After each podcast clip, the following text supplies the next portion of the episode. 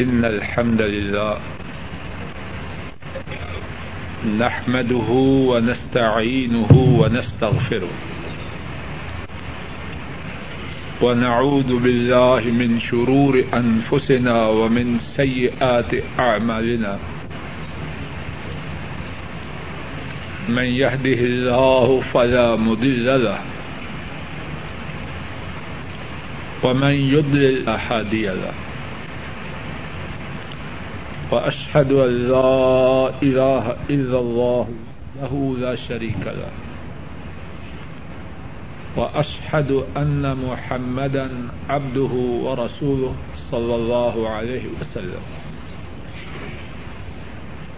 أما بعد، فإن خير الحديث كتاب الله وخير الهدي هدي محمد صلى الله عليه وسلم. وشر الأمور محدثاتها وكل محدثة بدعة وكل بدعة ضلالة وكل ضلالة في النار. اللهم انفعنا بما علمتنا وعلمنا ما ينفعنا وزدنا علما. سبحانك لا علم لنا إلا ما علمتنا إنك أنت العليم الحكيم. رب اشرح لي صدري ويسر لي أمري واحلل عقدة من لساني يفقه قولي. باب النوم قبل العشاء لمن غلب. قال حدثنا أيوب بن سليمان. قال حدثني أبو بكر عن سليمان. قال صالح بن كيسان أخبرني ابن شهاب عن أروة أن عائشة رضي الله تعالى عنها قالت، اعتم رسول الله صلى الله عليه وسلم بالعشاء حتى ناداه عمر رضي الله عنه. الصلاة، نام النساء والصبيان، فخرج. فقال، ما ينتظرها أحد من أهل الأرض غيركم. قال، ولا يصلي يومئذ إلا بالمدينة. وكانوا يصلون فيما بين أن، وكانوا يصلون فيما بين أن يغيب الشفق إلى ثلث الليل الأول. باب ہے اس بارے میں۔ عشاء کی نماز سے پہلے سونا۔ جو مغلوب ہو جائے، جس پر نیند کا غلبہ ہو۔ امام بخاری رحمہ اللہ روایت کرتے ہیں، ہم سے یہ حدیث ایوب بن سلیمان نے بیان کی۔ اور انہوں نے کہا، مجھ سے یہ حدیث ابو بکر نے بیان کی اور انہوں نے سلیمان سے روایت کی۔ صالح بن کیسان نے کہا کہ مجھے یہ حدیث ابن شہاب نے بتلائی۔ ابن شہاب نے عروا سے اور عروا نے حضرت عائشہ رضی اللہ تعالی عنہا سے یہ حدیث روایت کی۔ انہوں نے بیان کیا رسول اللہ صلی اللہ علیہ وسلم نے عشاء کی نماز کو بہت مؤخر کیا، لیٹ کیا۔ یہاں تک کہ عمر رضی اللہ تعالی عنہ نے آواز دی، نماز۔ عورتیں اور بچے سو چکے ہیں۔ آپ صلی اللہ علیہ وسلم تشریف لائے اور فرمایا، اس وقت اہل زمین میں سے کوئی تمہارے سوا عشاء کی نماز کا انتظار نہیں کر رہا۔ اور راوی بیان کرتا ہے کہ اس وقت مدینہ طیبہ کے سوا جماعت کے ساتھ کسی اور شہر میں عشاء کی نماز نہ ہوتی تھی۔ اور وہ لوگ عشاء کی نماز سرخی کے غروب ہونے سے لے کر رات کے پہلے ایک تہائی حصہ تک ادا کرتے تھے۔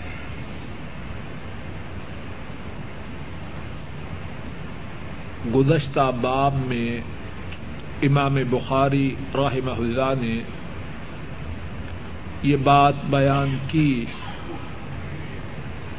کہ عشاء سے پہلے سونا مکرو ہے۔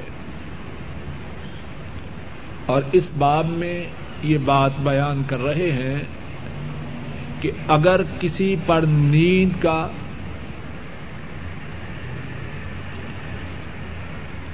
اگر کسی پر نیند کا غلبہ ہو تو وہ عشاء کی نماز سے پہلے سو سکتا ہے۔ اور اس کے بعد حدیث پاک لائے ہیں،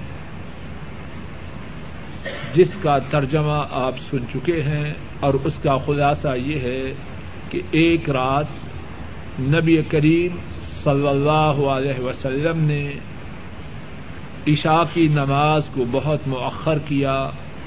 یہاں تک کہ مسجد میں موجود عورتیں اور بچے نیند کے غلبہ کی وجہ سے سو گئے۔ عمر فاروق رضی اللہ تعالی عنہ نے آواز دی۔ آپ مسجد میں تشریف لائے اور مسجد میں نماز کے انتظار میں بیٹھنے والوں کو بشارت دی کہ اس وقت روئے زمین میں تمہارے سوا عشاء کی نماز کے انتظار میں کوئی نہیں بیٹھے۔ اور راوی بیان کرتا ہے کہ عام طور پر طریقہ یہ تھا کہ عشاء کی نماز سرخی کے غائب ہونے سے لے کر رات کے پہلے ایک تہائی حصہ تک لوگ ادا کرتے اس باب میں اور اس حدیث میں کتنی ہی باتیں ہیں۔ پہلی بات، امام بخاری رحمہ اللہ نے باب کا عنوان یہ رکھا کہ جس پر نیند کا غلبہ ہو جائے، جو نیند سے مغلوب ہو جائے، عشاء سے پہلے وہ سو سکتا ہے۔ توجہ کیجیے ہمارا دین بائی بات نہ کیجیے توجہ کیجیے ہمارے دین میں آسانی ہے، تنگی نہیں۔ لوگ نہ سمجھیں تو ان کی اپنی نہ سمجھے وگرنہ دین اسلام میں آسانی ہے۔ اب یہی بات ہے، اصل بات کیا ہے؟ عشاء سے پہلے سونا ناپسندیدہ ہے مکرو ہے، لیکن اگر کوئی شخص اپنی محنت مزدوری میں اپنی ملازمت کی اپنی ملازمت میں کام کی شدت کی وجہ سے، اپنی بیماری کی وجہ سے اس بات کی استطاعت نہیں رکھتا کہ عشاء کی نماز تک جاگا رہے تو کیا کرے؟ سو سکتا ہے۔ آسانی ہے کہ نہیں؟ دین اسلام میں آسانی ہے۔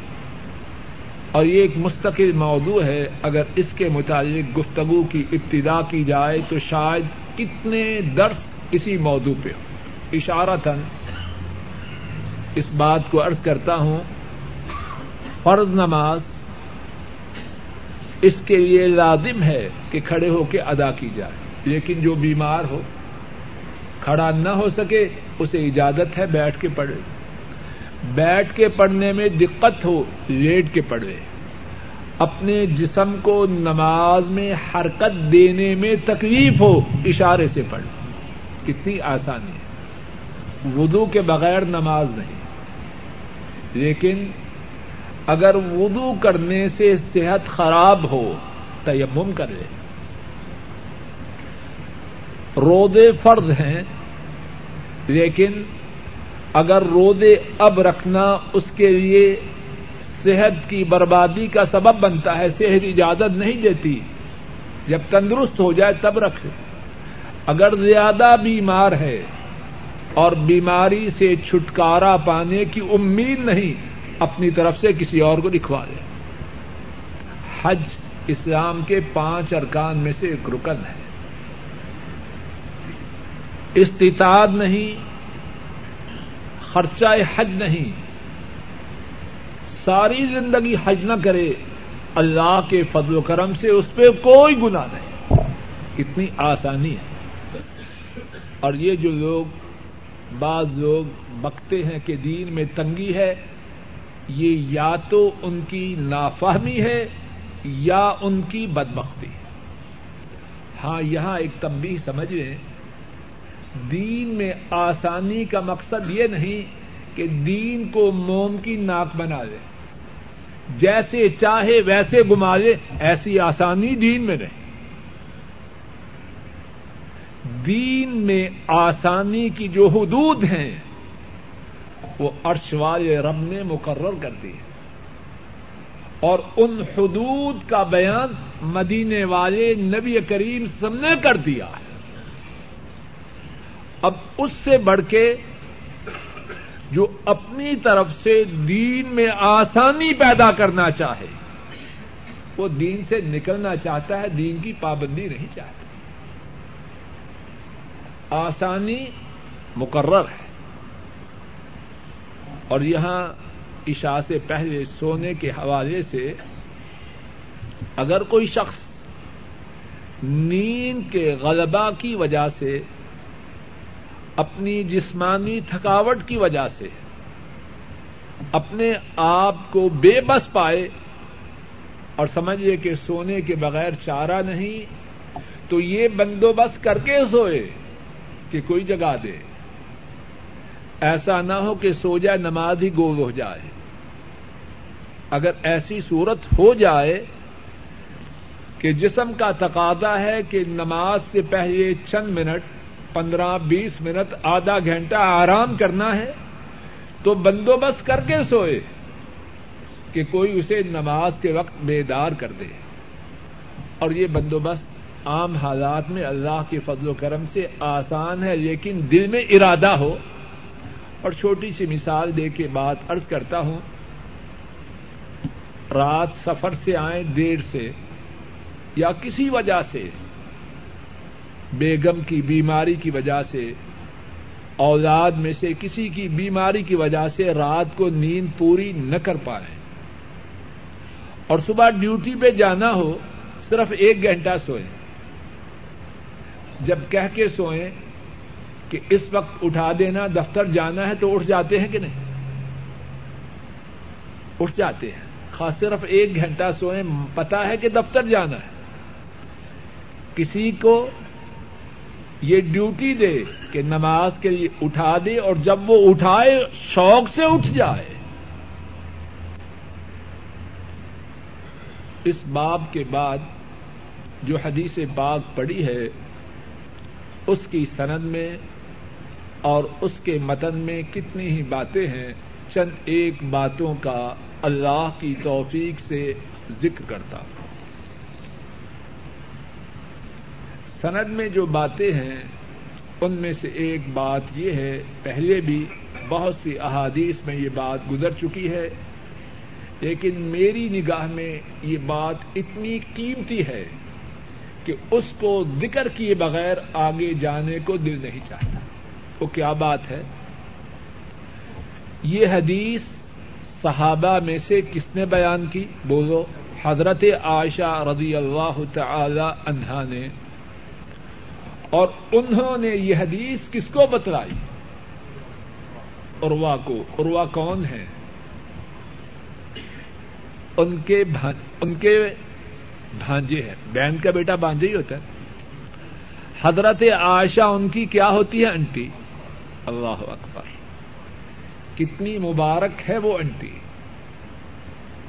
اور کتنا سعادت مند ہے وہ بھانجا.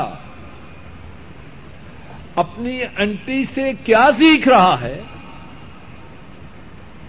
اللہ ہمارے معاشرے اور ہمارے گھروں میں بھی ایسی ہی انٹیاں بنا ہے۔ ہمارے یہاں تو انٹی کا معنی عام طور پر بربادی ہے۔ جو اللہ کی نافرمانی کی بات اپنے گھر میں نہ ہو سکے، چھٹی کے دن انٹی کے گھر جانے کے بہانے جا کے کسر نکال لی جائے۔ اور انٹی بھی کہتی ہے کیا کروں؟ میرے بھانجے ہیں، مجھے بڑے پیارے ہیں۔ ایسی انٹی جو بھانجوں کو غلط کاموں کا موقع فراہم کرتی ہے، وہ اپنے بھانجوں سے دشمنی کرتی ہے۔ غلط کاموں میں خیر ہے یہ شر ہے؟ دنیا میں بھی شر ہے اور آخرت میں جہنم کی آگ ہے۔ جو انٹی اپنے بھانجوں کو جہنم کی آگ کے قریب کر رہی ہے، وہ اپنے بھانجوں کی خیر خواہ ہے یا ان کی دشمن ہے۔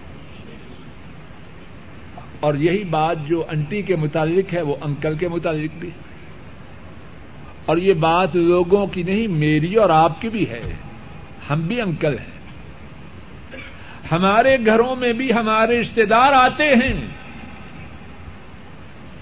اور کل قیامت کے دن ان باتوں کا حساب ہے۔ اپنے گھر آنے والے، اپنے رشتے داروں کے لڑکوں کو، ان کی بیٹیوں کو اس راہ پہ لاتے، جس راہ پہ آشا صدی کا رضی اللہ تعالی عنہا اپنے بھانجے کو لا رہی ہے یا شیطانی راہ پہ لاتے ہیں؟ میرے اور آپ کے سوچنے کی بات ہے اور ہمارے گھروں میں ہماری جو خواتین ہیں، بہنیں ہیں، ان کے سوچنے کی بھی یہ بات ہے۔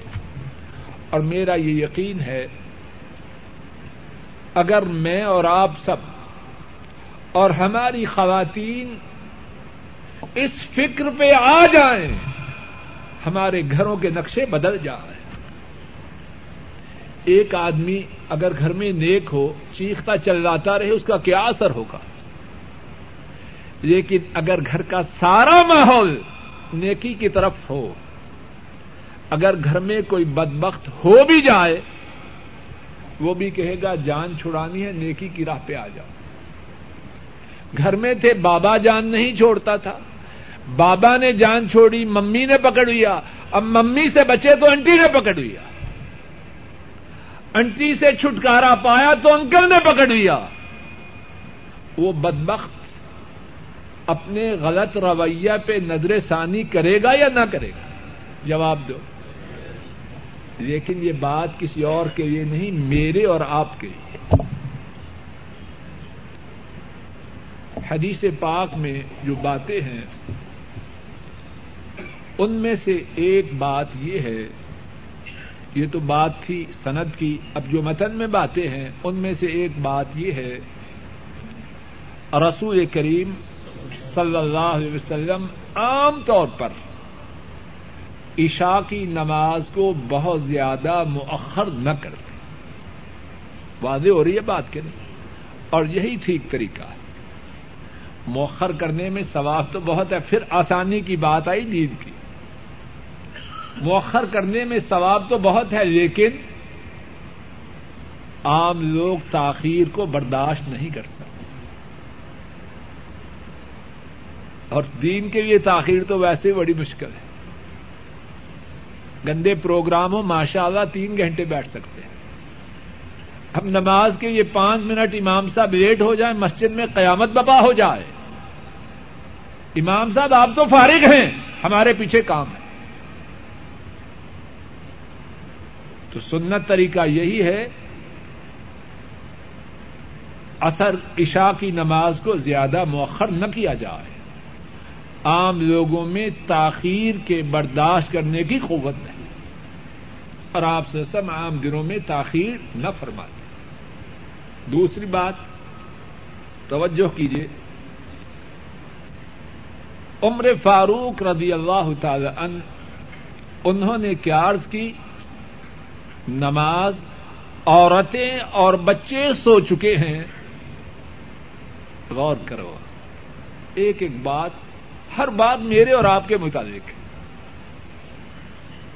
دوسری بات اس حدیث پاک سے یہ معلوم ہو رہی ہے، اس زمانہ مبارک میں عورتیں اور بچے عشاء کی نماز ادا کرنے کے لیے مسجد میں آیا کرتے۔ عورتوں کا آنا بھی ثابت ہوا، بچوں کا آنا بھی ثابت ہوا۔ بعض لوگ عورتوں کے مسجد میں نماز کے لیے آنے پہ بہت زیادہ نازا ہوتے ہیں۔ یہ بات سنت کے خلاف۔ ہے ہاں عورتیں آئیں شریعت کی پابندی کرتے ہوئے، اس میں کوئی شک نہیں۔ اور جو عورت شریعت کی پابندی نہ کرے، اس کو روک دیا جائے۔ صحیح طور پر پردہ سے، بغیر خوشبو کے استعمال سے، مردوں کے ساتھ اختلاط کے بغیر جو مسجد میں آنے کے آداب ہیں، ان کی پابندی کرتے ہوئے عورتوں کا نماز کے لیے مسجد میں آنا ثابت ہے۔ اور دوسری بات کیا کہی؟ سبیان بچے بھی تھے۔ بعض لوگ ان کا طرز عمل بچوں کے متعلق بہت ناقص۔ مسجد میں بچے آ جائیں، بہت ناراض ہوتے ہیں۔ ہمارے خوشو و خدو کو خراب کر دیا۔ ایسے نہ کرو۔ مجھے اور آپ کو خوشو و خدو کا نبی کریم سسم اور صحابہ سے زیادہ اہتمام بچوں کو آنے دیجیے مسجد میں، بلکہ بچوں کو لائیے مسجد میں۔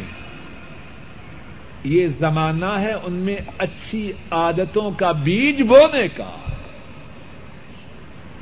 سبیان نابالغ بچوں کو کہتے ہیں۔ چھوٹے بچے اس زمانے میں آیا کرتے تو بچوں کے متعلق کچھ لوگ تو ویسے لوگوں کے بچے آنے پہ چی بچی کرتے ہیں اور کچھ نمازی اپنے بچوں کو لانے میں کوتا ہی کرتے ہیں۔ یہ بات بھی غلط ہے۔ سنو میرا یہ اعتقاد ہے، میری بجائے میرے بچوں کا دیندار بننا زیادہ مفید ہے۔ میں اور آپ تو مہمان ہیں جانے کے۔ ہے کسی، عام طور پر تو یہی ہے۔ سفید بال آئے، روانہ ہوا۔ آئندہ دنیا میں کنہوں نے رہنا ہے؟ کچھ پتا نہیں، اللہ جانے۔ لیکن عام بات تو یہی ہے۔ یہ دین کے پودے اپنے ہاتھوں سے پروان چڑھا کے جائیں۔ ہم نے بڑی نمازیں پڑھی۔ پانچ کی بجائے چھ پڑھی، سات پڑھی۔ اگر بچے دین پہ نہیں آئے، تو دین کا چراغ کیسے روشن ہوگا؟ دین کے لیے خیرخواہی اور اپنے لیے خیرخواہی اس بات میں ہے کہ ہمارے بچے، ہمارے بعد دین کے چراغ کو روشن رکھیں۔ خیر ہے کہ نہیں اس میں؟ اور دین کے چراغ کو روشن رکھنے کی ایک ضروری بات ہے۔ اپنے اپنے بچوں کو مسجد والا بنا کے جائیں۔ دل اللہ کے ہاتھ میں ہے، نہ میرے ہاتھ میں، نہ آپ کے ہاتھ میں۔ لیکن اپنی کوشش تو کر جائیں۔ تو اس حدیث کے حوالے سے دوسری بات یہ کہہ رہا ہوں تب بچے مسجد میں آیا کرتے اور ہمیں کیا چاہیے؟ کسی کے بچے مسجد میں آئیں تو انہیں گور گور کے نہ دیکھیں۔ شفقت و پیار سے پیش آئیں۔ اگر کوئی بدتمیزی بھی کریں تو طوفان بپا نہ کریں۔ اسکولوں میں کتنے بچے ہوتے ہیں؟ سینکڑوں ہزاروں۔ تو کیا اسکول تباہ ہو گئے ہیں؟ اسکولوں کا نظام چلتا ہے کہ نہیں بچوں سمیت؟ مسجد میں آئے، شرارت کریں ٹھیک ہے، محبت سے، پیار سے، شفقت سے۔ ان کی شرارتوں کو نمٹائیں اور ساتھ ساتھ اپنے بچوں کو بھی مسجد میں لانے کا اہتمام کریں۔ اس حدیث کے حوالے سے تیسری بات، نبی مکرم صلی اللہ علیہ وسلم نے جب مسجد میں تشریف لائے تو فرمایا، اس سے پہلے، تیسری بات، یہ عورتیں اور بچے جو سو گئے تھے، آپ نے انہیں ڈانٹا آ کے، کیوں سوئے ہو؟ کچھ نہیں کہا۔ اگر ان کا اس حالت میں سونا ناپسندیدہ ہوتا، آپ ناپسندیدہ کام پہ خاموش نہیں ہوتے۔ بچوں کے متعلق کوئی کہے وہ تو چھوٹے ہیں، ٹھیک ہے، لیکن عورتیں تو چھوٹی نہیں۔ آپ نے مسجد میں موجود عورتوں کے سو جانے پہ سرزنش نہیں کی، باز پرس نہیں کی۔ تو کیا معلوم ہوا؟ وہی بات جو امام بخاری رحمت اللہ علیہ نے بیان کی ہے۔ اگر نیند کا غلبہ ہو جائے، تو اس صورت میں عشاء سے پہلے سونے میں بھی کچھ حرج نہیں۔ اور یہاں اس بات کو بھی دیکھ لیجیے جو مسجد میں سوئے گا، نماز کے لیے اٹھایا جائے گا یا چھوڑا جائے گا؟ یعنی وہ جو خطرہ ہے نماز مس ہو جانے کا، اللہ کے فضل و کرم سے وہ خطرہ ٹل جاتا ہے۔ چوتھی بات، آپ صلی اللہ علیہ وسلم نے جب تشریف لائے مسجد میں، فرمایا،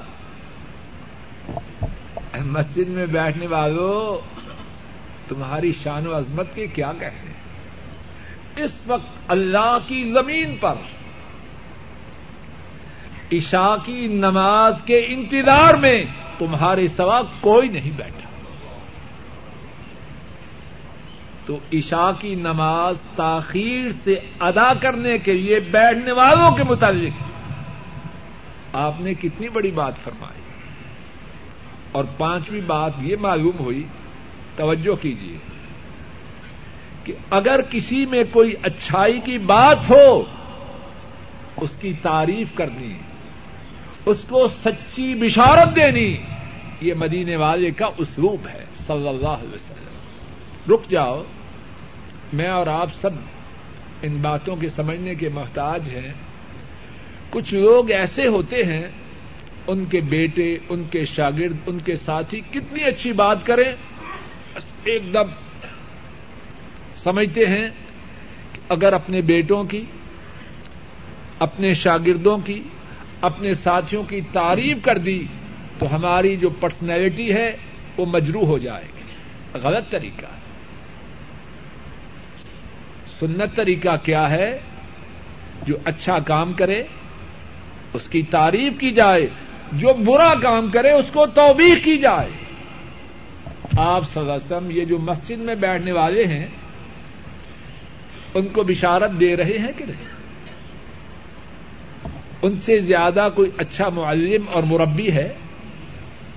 تو میرے اور آپ کے سمجھنے کی بات یہ ہے، ہمارے بیٹے، ہمارے گھر والے، ہمارے شاگرد، ہمارے ساتھی، ہمارے جونیئرس اگر کوئی اچھا کام کرے، تو ہمیں ان کی تعریف کرتے ہوئے انہیں شاباش دیتے ہوئے بخل سے کام نہیں لینا چاہیے۔ ایک اور بات جو اس حدیث پاک کے حوالے سے معلوم ہوتی ہے کہ عام طور پر حضرات صحابہ اور نبی کریم صلی اللہ علیہ وسلم عشاء کی نماز سرخی کے غائب ہونے سے لے کر یہ سورج کے غروب ہونے کے کچھ دیر بعد غائب ہوتی ہے۔ سرخی کے غائب ہونے سے لے کر رات کے ایک تہائی حصے تک عشاء کی نماز پڑھا کرتے تھے باب وقت عشاء الى نصف الليل۔ وقال ابو برزہ رضی اللہ تعالی عنہ. كان النبي صلى الله عليه وسلم يستحب تأخيرها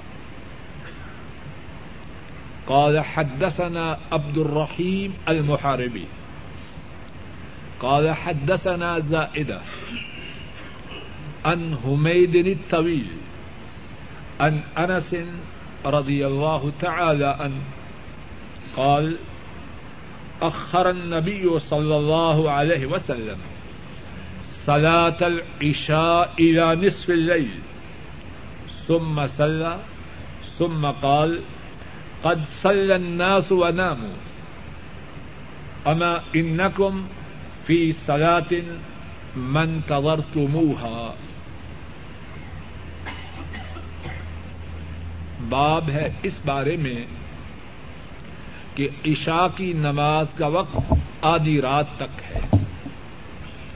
اور ابو بردا رضی اللہ تعالی عنہ وہ بیان کرتے ہیں، آ، حضرت صلی اللہ علیہ وسلم، عشاء کی نماز کو مؤخر کرنا، لیٹ پڑھنا پسند فرماتے تھے۔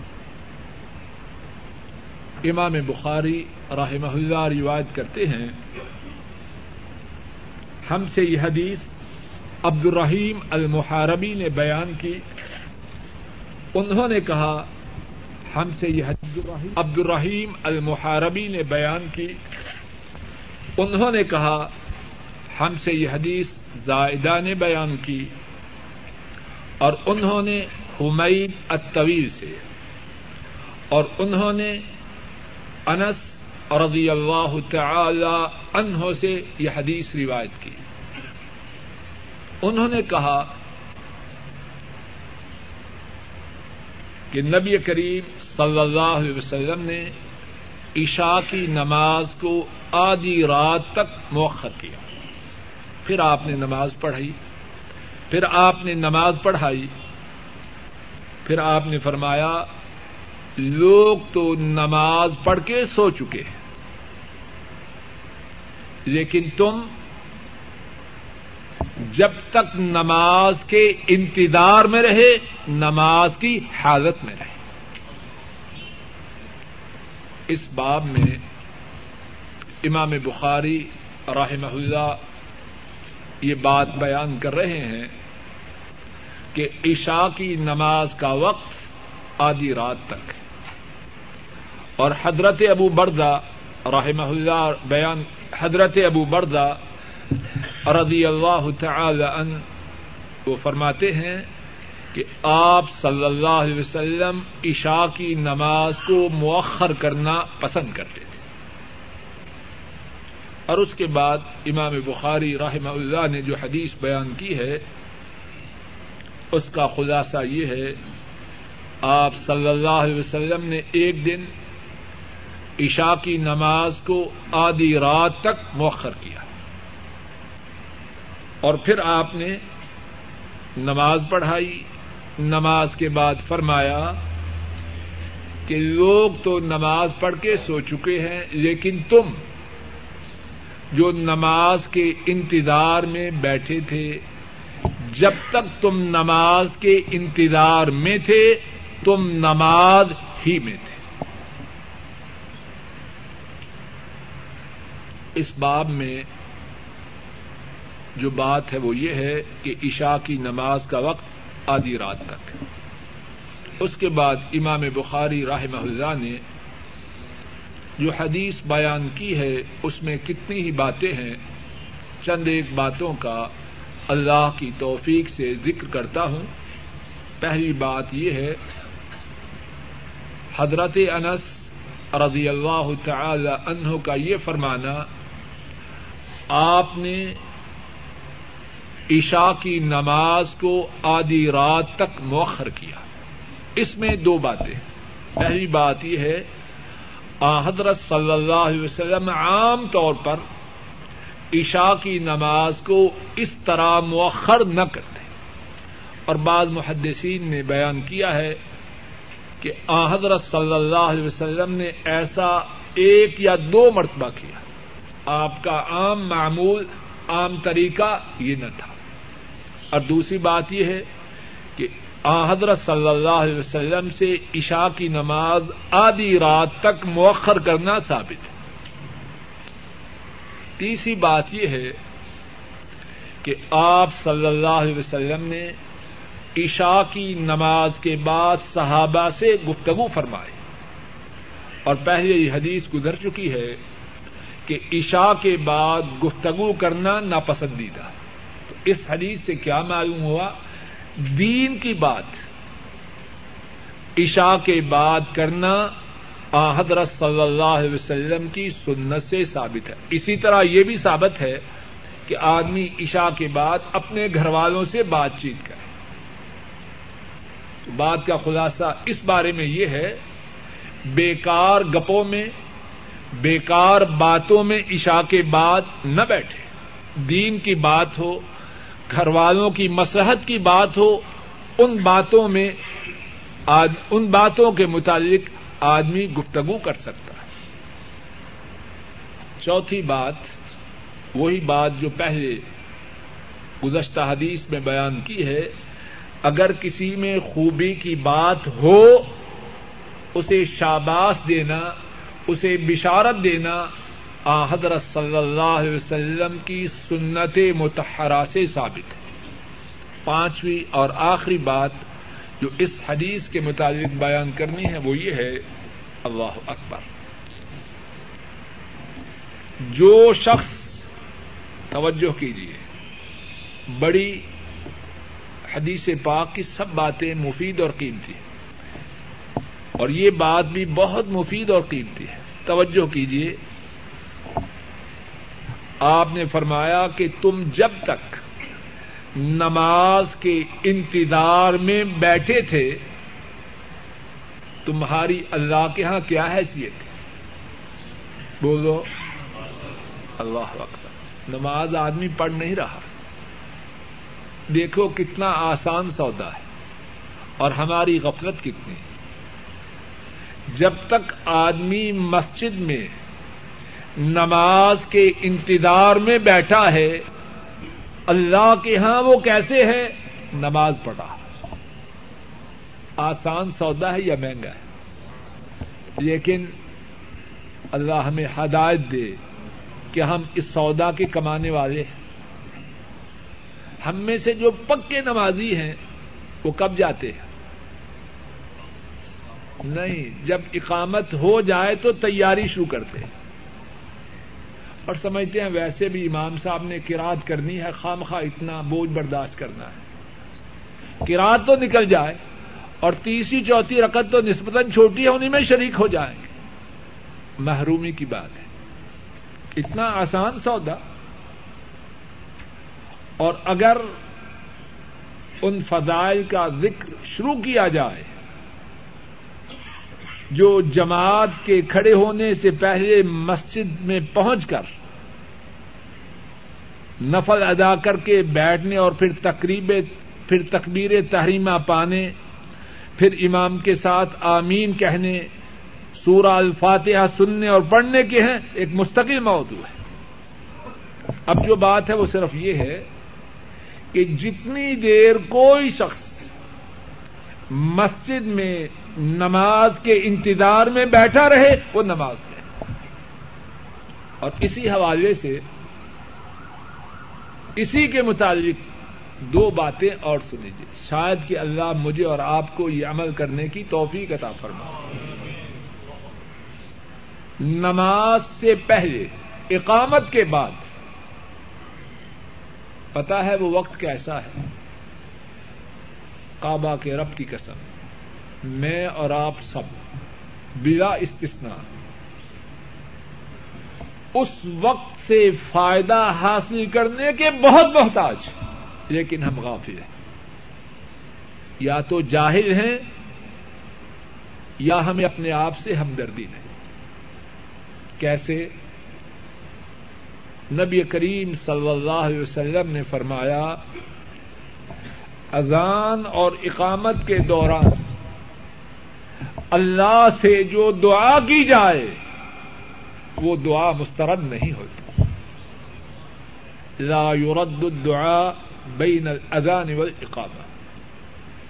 وہ دعا جو اذان اور اقامت کے دوران کی جائے، وہ ریجیکٹ نہیں ہوتی۔ ضرورت ہے مجھے اور آپ کو اپنی دعاؤں کو پورا کروانے کی کہ نہیں؟ ہماری پریشانی کوئی نہیں، بیماری کوئی نہیں حاجات کوئی نہیں، دکھ کوئی نہیں۔ کتنے محتاج ہیں۔ کدھر کدھر ٹکرے مارتے ہیں۔ جو اصل چیز ہے پریشانیوں سے نجات حاصل کرنے کی، حاجات کو پورا کروانے کی اس طرح کی طرف نہیں آتے۔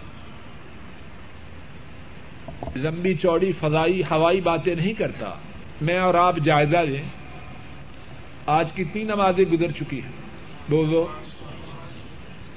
میں کسی سے یہ نہیں کہوں گا ہاتھ کھڑا کرے، لیکن یہ ضرور کہوں گا اپنا جائزہ لے۔ کتنے ہیں ہم میں سے جنہوں نے آج کی پانچ نمازوں میں ان اوقات سے فائدہ اٹھایا؟ فجر کے وقت، ظہر کے وقت، عصر کے وقت، مغرب اور عشاء کے وقت۔ کون کون ہے؟ مجھے نہ بتلائیے۔ اور میں بھی نہ بتلاؤں۔ ہیں ہی نکمے ہم اللہ منشاء اللہ۔ اپنی بات کرتا ہوں، آپ کا مجھے شاید نہ پتا ہو ٹھیک۔ کس کس نے فائدہ اٹھایا اس وقت سے؟ اور مدینے والے نے گارنٹی دی ہے۔ اور کعبہ کے رب کی قسم، اللہ کی ساری مخلوق میں سے وہ سب سے زیادہ سچے۔ فرمایا کہ اذان اور اقامت کے درمیان جو وقت ہے اس میں جو دعا کی جائے وہ ریجیکٹ نہ ہوگی۔ اور اسی بارے میں ایک اور بات سن لیجیے جو شخص بابدو نماز کے انتظار میں بیٹھا ہے، اللہ کے نورانی فرشتے اس کے لیے دعائیں کرتے اے اللہ، اپنے اس بندے پر رحم فرما۔ اے اللہ، اپنے اس بندے کے گناہوں کو معاف فرما۔ ہم کہتے ہیں جی دعا کیجیے ٹھیک ہے سننے سے ثابت ہے۔ لیکن عقلمند انسان، میری اور تیری دعاؤں سے زیادہ قیمتی دعا اللہ کے فرشتوں کی ہے۔ ان کی دعاؤں کی قبولیت کی گارنٹی ہے۔ ولا یشفعون الا لمن ارتضى۔ وہ تو سفارش ہی اس کی کرتے ہیں جس کے لیے سفارش کرنے پر اللہ راضی ہو۔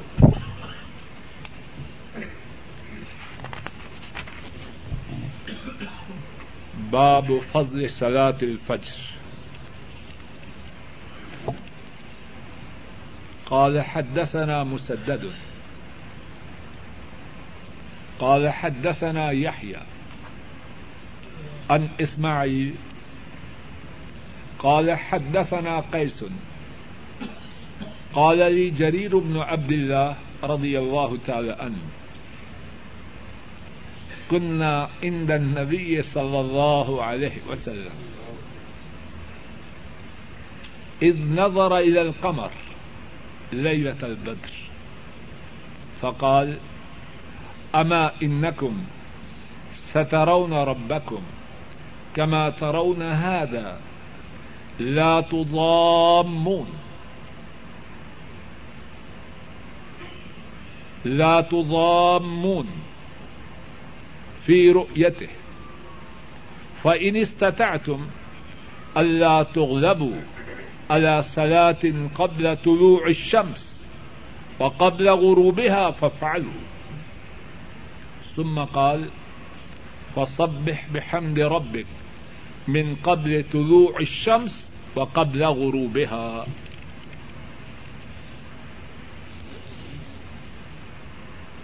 باب ہے فجر کی نماز کی فضیلت کے بارے میں۔ امام بخاری رحمہ اللہ روایت کرتے ہیں، ہم سے یہ حدیث مسدد نے بیان کی۔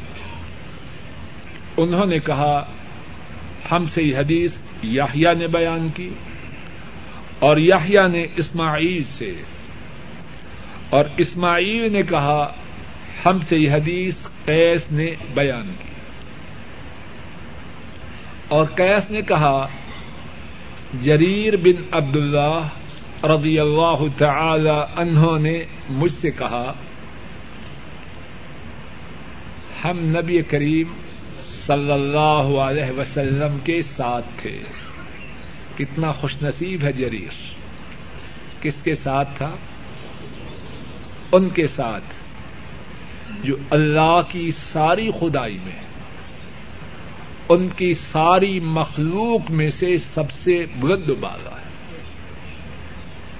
جریر اس نعمت پہ جتنا بھی فخر کرے، وہ کم ہے۔ اگر اللہ کسی کو موقع نصیب کرے اپنے سے بڑے کے ساتھ بیٹھنے کا بیان کرتا ہے کہ نہیں؟ اللہ کے نبی سے، اللہ کی ساری خدائی میں ان کی مخلوق میں سے کوئی بڑا ہے؟ کتنا خوش نصیب ہے جریر۔ جریر فرما رہے ہیں، ہم نبی کریم صلی اللہ علیہ وسلم کے ساتھ تھے آپ نے چودہویں رات کے چاند کی طرف دیکھا اور فرمایا، جس طرح تم اس چاند کو دیکھ رہے ہو، اسی طرح تم اپنے رب کو دیکھو گے۔ اور تم سب کے دیکھنے کی وجہ سے تمہارے درمیان کوئی تنگی رش کی وجہ سے پیدا نہ ہوگی۔ بس اگر تم طاقت رکھو کہ دو نمازوں پر اگر تم طاقت رکھو کہ دو نمازوں کے بارے میں مغلوب نہ ہو جاؤ، کیا مقصد؟ کہ دو نمازیں تم سے چھوٹنے نہ پائیں۔ تو وہ تم سے نہ چھوٹے۔ ایک نماز سورج کے طلوع ہونے سے پہلے اور دوسری نماز سورج کے غروب ہونے سے پہلے۔ پھر آپ نے یہ آیت کریمہ پڑھی، اپنے رب کی، اس کی تعریف کے ساتھ تسبیح بیان کر۔ سورج کے نکلنے سے پہلے اور سورج کے غروب ہونے سے پہلے۔ امام بخاری راہ اللہ اس باب میں فجر کی نماز کی شان و عظمت کو بیان کر رہے ہیں۔ اور آپ نے اس بارے میں جو حادیث بیان کی ہیں، ان میں سے پہلی حدیث یہ ہے جس کا خلاصہ ایک مرتبہ پھر ارض کرتا ہوں۔ آپ صلی اللہ علیہ وسلم نے حضرات صحابہ کے ساتھ تشریف فرما ہوتے ہوئے چودہویں رات کے چاند کو دیکھا۔ فرمایا، جس طرح اس چاند کو دیکھنے میں تم آپس میں بھیڑ نہیں کر رہے، سب دیکھ رہے ہو، اسی طرح تم اپنے رب کو دیکھو گے۔ اور ان کو دیکھتے ہوئے تمہارے درمیان بھیڑ یا رش نہ ہوگا۔ پھر آپ نے فرمایا دو نمازوں کا اہتمام کرو، ان کے بارے میں مغلوب نہ ہونا۔ وہ نمازیں تم سے چھوٹنے نہ پائیں۔ ایک سورج کے طلوع ہونے سے پہلے اور دوسری سورج کے غروب ہونے سے پہلے۔ اور پھر آپ نے آیت کریمہ پڑھی، جس کے معنی کا ترجمہ یہ ہے، اپنے رب کی ان کی تعریف کے ساتھ تسبیح کر۔ سورج کے نکلنے سے پہلے اور سورج کے غروب ہونے سے پہلے اللہ کی توفیق سے اسی حدیث میں جو باتیں ہیں، ان کے ذکر سے آئندہ درس کی ابتدا ہوگی۔ اللہ مالک اپنے فضل و کرم سے جو ٹھیک بات پڑی ہے، اس پر عمل کی توفیق عطا فرمائے۔ اور کہنے اور سننے میں جو غلطی ہوئی ہے، اللہ مالک اپنے فضل و کرم سے اس غلطی کو معاف فرمائے۔ ایک ضروری بات کی طرف سب ساتھیوں کی توجہ مبزول کروانا چاہتا ہوں کہ یہ مہینہ محرم کا ہے۔ بھائی بیٹھ جاؤ۔ اور آج محرم کی کتنی تاریخ ہے؟ سات۔ تین دن بعد وہ دن آنے والا ہے کہ حضرت صلی اللہ علیہ وسلم نے اس دن کے رودے کی بہت زیادہ شان و عظمت بیان فرمائی صحیح مسلم میں ہے، رسول کریم صلی اللہ علیہ وسلم نے فرمایا، سیام یوم عاشورا، انی احتسب علی اللہ ان یکفر السنة التي قبلہ۔ دس محرم کا روزہ مجھے اللہ سے امید ہے کہ اللہ اس روزے کی وجہ سے گزشتہ سال کے گناہوں کو معاف فرما دے اور اس روزے کا پس منظر یہ ہے کہ اللہ مالک نے حضرت موسا علیہ السلام کو اور ان کی قوم کو فرعون سے اس دن نجات دی۔ موسا علیہ السلام اللہ تعالی کا شکر کرنے کے لیے اس دن روزہ رکھتے۔ آپ صلی اللہ علیہ وسلم نے فرمایا کہ ہم موسا علیہ السلام کے ساتھ یہودیوں سے زیادہ تعلق رکھنے والے۔ یہودی بھی روزہ رکھتے۔ تو آپ صلی اللہ علیہ وسلم نے اس دن روزہ رکھا۔ اور پھر آپ نے فرمایا اگر میں آئندہ سال زندہ رہا تو دس کے ساتھ نو تاریخ کا بھی روزہ رکھوں گا۔ اور اس روزے کی حکمت کے متعلق بات یہ بیان کی گئی تاکہ یہودیوں سے مخالفت ہو جائے۔ تو جو بات ارض کی ہے وہ یہ ہے کہ دس تاریخ کا روزہ حضرت صلی اللہ علیہ وسلم نے اس کی شان و عظمت کے متعلق یہ بات بیان فرمائی کہ اس کی وجہ سے اللہ گزشتہ سال کے گناہوں کو معاف کر دیتے اور ساتھ ہی اس ارادے کا اظہار فرمایا، اگر زندہ رہا تو آئندہ سال نو اور دس کا روزہ رکھوں گا تاکہ یہودیوں سے مشابت ختم ہو جائے۔ یہاں میں دو باتوں کی طرف توجہ دلوانا چاہتا ہوں ایک بات تو روزے کی فضیلت ہوئی، وہ تو سمجھی گئی۔ ایک بات یہ ہے موسا علیہ السلام نے اس دن روزہ کیوں رکھا؟ جواب دیجیے ابھی سنا آپ نے۔ کیوں رکھا؟ اللہ تعالی کا شکر کرنے کے لیے۔ رک جائیے۔ ہمارا شکر کا تصور کیا ہے؟ ہمارا تصور یہ ہے، اچھی تنہا مل جائے، اونچی آواز سے کو الحمد للہ اور شیطانی ساد و سامان سے اپنے گھر کو بڑھ دو۔ یہی ہے نا تصور شکر کا ہمارا۔ زبان سے کہہ دیا الحمد للہ بس شکر ہو گیا۔ یہ شکر کا ناقص اور محدود تصور ہے۔ شکر کی تکمیل تب ہوتی ہے کہ اللہ کی بندگی کی جائے، اللہ کی عبادت کی جائے۔ اگر کوئی شخص اللہ کی تابے داری سے دور ہے، زبان سے کہے بھی اللہ کا شکر ہے، اس نے شکر ادا نہیں کیا۔ اس بات کو اچھی طرح سمجھو۔ وہ حدیث آپ نے کتنی مرتبہ سنی ہے۔ رسول کریم صلی اللہ علیہ وسلم اتنی عبادت کرتے رات کو کہ آپ کے قدم مبارک سوج جاتے اتنی زیادہ عبادت کرتے کہ قدم مبارک سوج جاتے ام المومنین عائشہ صدیقہ رضی اللہ عنہا عرض کرتی ہیں، اتنی عبادت کیوں کرتے ہیں؟ اللہ نے آپ کے پہلے پچھلے تمام گناہوں کو معاف فرما دیا۔ کیا فرمایا؟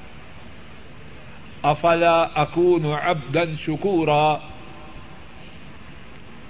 کیا میں اپنے رب کا شکر گزار بندہ نہ بن جاؤں؟ بات سمجھ آئی؟ جو شکر کرنا چاہے اپنے رب کی نعمتوں کا کس طرح کرے؟ ان کا تابے دار بن کے، ان کی بہت زیادہ عبادت کر کے۔ دوسری بات جو میں اسی روزہ کے حوالہ سے آپ کی خدمت میں ارض کرنا چاہتا ہوں وہ یہ ہے کہ آپ نے ایک کی بجائے دو روزے رکھنے کا ارادہ کیوں کیا؟ بولیے، یہودیوں سے مشابت ختم ہو جائے۔ کس میں؟ روزوں میں، عبادت میں۔ ہائے مسلمان، تیرے نبی تو عبادت میں بھی یہودیوں کی مشابہت کو پسند نہ کریں۔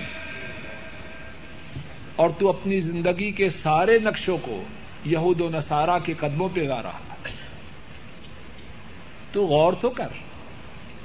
اپنے چہرے کو دیکھ۔ یہ مدینے والے کا چہرہ ہے۔ اپنے سر کے بالوں کو دیکھ۔ اپنے ڈرائنگ روم کی سیٹنگ کو دیکھ۔ کہاں وہ نبی اور کہاں تم اور کوئی بات کرے تو کہتے ہیں بڑی سخت بات ہے۔ میرے اور آپ سب کے سوچنے کا مقام ہے۔ ہمارے نبی تو روزے میں، عبادت میں، اللہ کے شکر میں یہودیوں کی مشابہت کو پسند نہ فرمائے اور میں اور آپ کیا کر رہے ہیں؟ اللہ مالک اپنے فضل و کرم سے ہمیں سمجھ عطا فرمائے۔ صحیح معنوں میں مسلمان بنائے۔ اور اسلام پہ زندہ رکھے۔ اور اسلام ہی پہ ہماری موت آئے۔ اے اللہ، ہم ایک سوال یہ ہے کہ جب آدمی مسجد میں جائے تو جاتے ہی نماز کی نیت کرے یا نماز شروع کرتے وقت کرے؟ اس سوال کے جواب میں تھوڑی سی تفصیل ہے۔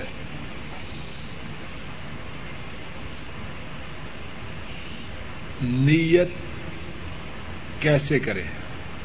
کیا زبان سے کہے دو رکن نماز، چہرہ کعبہ کی طرف اوپر زمین کے نیچے آسمان کے، یا دل میں کرے؟ نبی کریم صلی اللہ علیہ وسلم سے اس بارے میں زبان سے کوئی لفظ کہنا ثابت نہیں۔ اور دین وہ ہے جو انہوں نے دیا۔ ہے دین وہ تو نہیں جو انڈیا یا پاکستان سے آیا۔ دین تو وہ ہے جو مدینے والے نے دیا۔ اور جو اللہ نے ان پہ نازل کیا ہو، صلی اللہ علیہ وسلم۔ زبان سے گھر سے نکلتے وقت یا نماز ابتدا کرتے وقت کچھ کہنا، دو رکت چار رکت ایک رکت حضرت وسلم سے کچھ ثابت ہے۔ دوسری اس سوال کے متعلق بات یہ ہے کہ دل میں نیت نہ، دل میں نیت ضروری ہے۔ گھر سے نکلے تو اس ارادے سے نکلے کہ اے اللہ، آپ کے لیے نماز ادا کرنے کی غرض سے آپ کے گھر کی طرف جا رہا۔ یہ بات دل کی ہے۔ اور دل میں اس ارادے کے ساتھ نکلے۔ اور اس ارادے کے ساتھ نکلنے کی بڑی شان و عظمت ہے، ایک مستقل موضوع دوسرا سوال یہ ہے انڈر ویئر جس کی بازو وغیرہ نہیں، نماز پڑھی جا سکتی ہے کہ نہیں؟ انڈر ویئر اگر شلوار وغیرہ کے نیچے ہو تو کچھ حرج نہیں۔ لیکن اگر انڈر ویئر انڈر ویئر اتنا ہو کہ گٹنے گٹنوں پہ تو نہیں ہوتا انڈر ویئر تو اوپر ہی ہوتا ہے۔ اس سے تو نماز نہیں پڑھی جا سکتی۔ ہاں اگر نیچے ہو، اوپر شلوار پتون ہو تو ٹھیک ہے۔ لیکن شاید ساتھی کا سوال بنیان سے ہے کہ اگر بنیان ہو بغیر بازوؤں کے تو کیا ان میں نماز پڑھ سکتے ہیں؟ جواب یہ ہے، نماز میں یہ ضروری ہے کہ دونوں کندھے ڈھانپے ہوئے ہوں۔ دونوں کندھوں کا نماز میں ڈھانپنا ضروری ہے۔ اگر بادو کے بغیر بنیاد ہو تو اسے چاہیے کہ اوپر کوئی کپڑا ڈال دے۔ ہاں اگر کسی کے پاس ہے ہی نہیں، تو پھر تو بنیان کے بغیر بھی پڑے گا تو ہو جائے گی۔ دین میں وہی بات آسانی ہے، لیکن جس کے پاس ہے، وہ اپنے کندھوں کو ڈھانپ کر پڑے۔ تیسرا سوال یہ ہے کہ شلوار کو ٹخنوں کے نیچے رکھنا۔ اس بارے میں ایک سے زیادہ دفعہ بات گزر چکی ہے، یہ کبیرہ گنا ہے۔ شلوار، پتلون، چدر، اس کو ٹخنوں کے نیچے رکھنا مردوں کے لیے یہ کبیرہ گنا ہے۔ حضرت صلی اللہ علیہ وسلم نے اس گنا سے شدت سے روکا۔ اور اس بارے میں بہت زیادہ دلائل و شواہد شواہد ہے ایک بات میرے ذہن میں آئی ہے اور ٹھیک بات ہے، وہ آپ کے سامنے عرض کیے دیتا ہوں۔ صحیح بخاری میں ہے، عمر فاروق رضی اللہ تعالی عنہ انہیں زخمی کیا گیا ہے۔ اور معلوم ہو چکا ہے کہ اب وہ ان زخموں کی وجہ سے بچنے والے نہیں، دنیا سے روانہ ہو رہے ہیں۔ ایک نوجوان عمر فاروق رضی اللہ تعالی عنہ ان کی خدمت میں حاضر ہوتا ہے آ کے ان کی بڑی تعریف کرتا ہے اور انہیں کہتا ہے کہ آپ کو بشارت ہو، آپ نے یہ کام کیا، یہ کام کیا، اچھی اچھی باتیں ان سے کرتا ہے۔ اب وہ جوان یہ اچھی اور اعلی گفتگو کرنے کے بعد واپس پکڑتا ہے اور عمر فاروق کس حالت میں ہے اس دنیا سے روانہ ہو رہے ہیں۔ دیکھتے ہیں کہ اس جوان کی چدر ٹخنوں کے نیچے ہے۔ فرماتے ہیں ردو علیہ الغلام اس جوان کو واپس بلاؤ۔ جوان واپس آتا ہے، فرماتے ہیں ارفا سوبک اپنی چدر کو اٹھاؤ۔ کیا ہوگا؟ چدر کو اٹھاؤ گے۔ اس میں تمہارے رب کا تقوا ہے۔ اور اس سے تمہارے کپڑے کی زندگی بڑھ جائے گی۔ جو بات کہنا چاہتا ہوں وہ کیا ہے؟ موت کی وادی میں داخل ہو چکے ہیں۔ لیکن یہ گوارا نہیں کہ ان کے سامنے کوئی جوان آئے اور اس کی چدر ٹخنوں سے نیچے ہو۔ اگر یہ معاملہ اہم نہ ہوتا تو موت کی وادی میں داخل ہونے والے عمر فاروق رضی اللہ عنہ جوان کو واپس بلا کے اس بات کی تلقین کرتے۔ اور ہمارے بعض ساتھی یہ کہتے ہیں جی دردی کا قصور ہے۔ بندے ہو یا کیا ہو؟ کپڑا تمہارا سلائی تم دو۔ اور حکمرانی دردی کرے کیوں بہانے بناتے ہیں؟ اتنے ناکارے ہو کہ دردی تم پہ سوار ہو چکا ہے۔ اس نے صدقہ یا خیرات میں دی ہے تمہیں یہ شلوار یا پتو؟ فضول بات ہے۔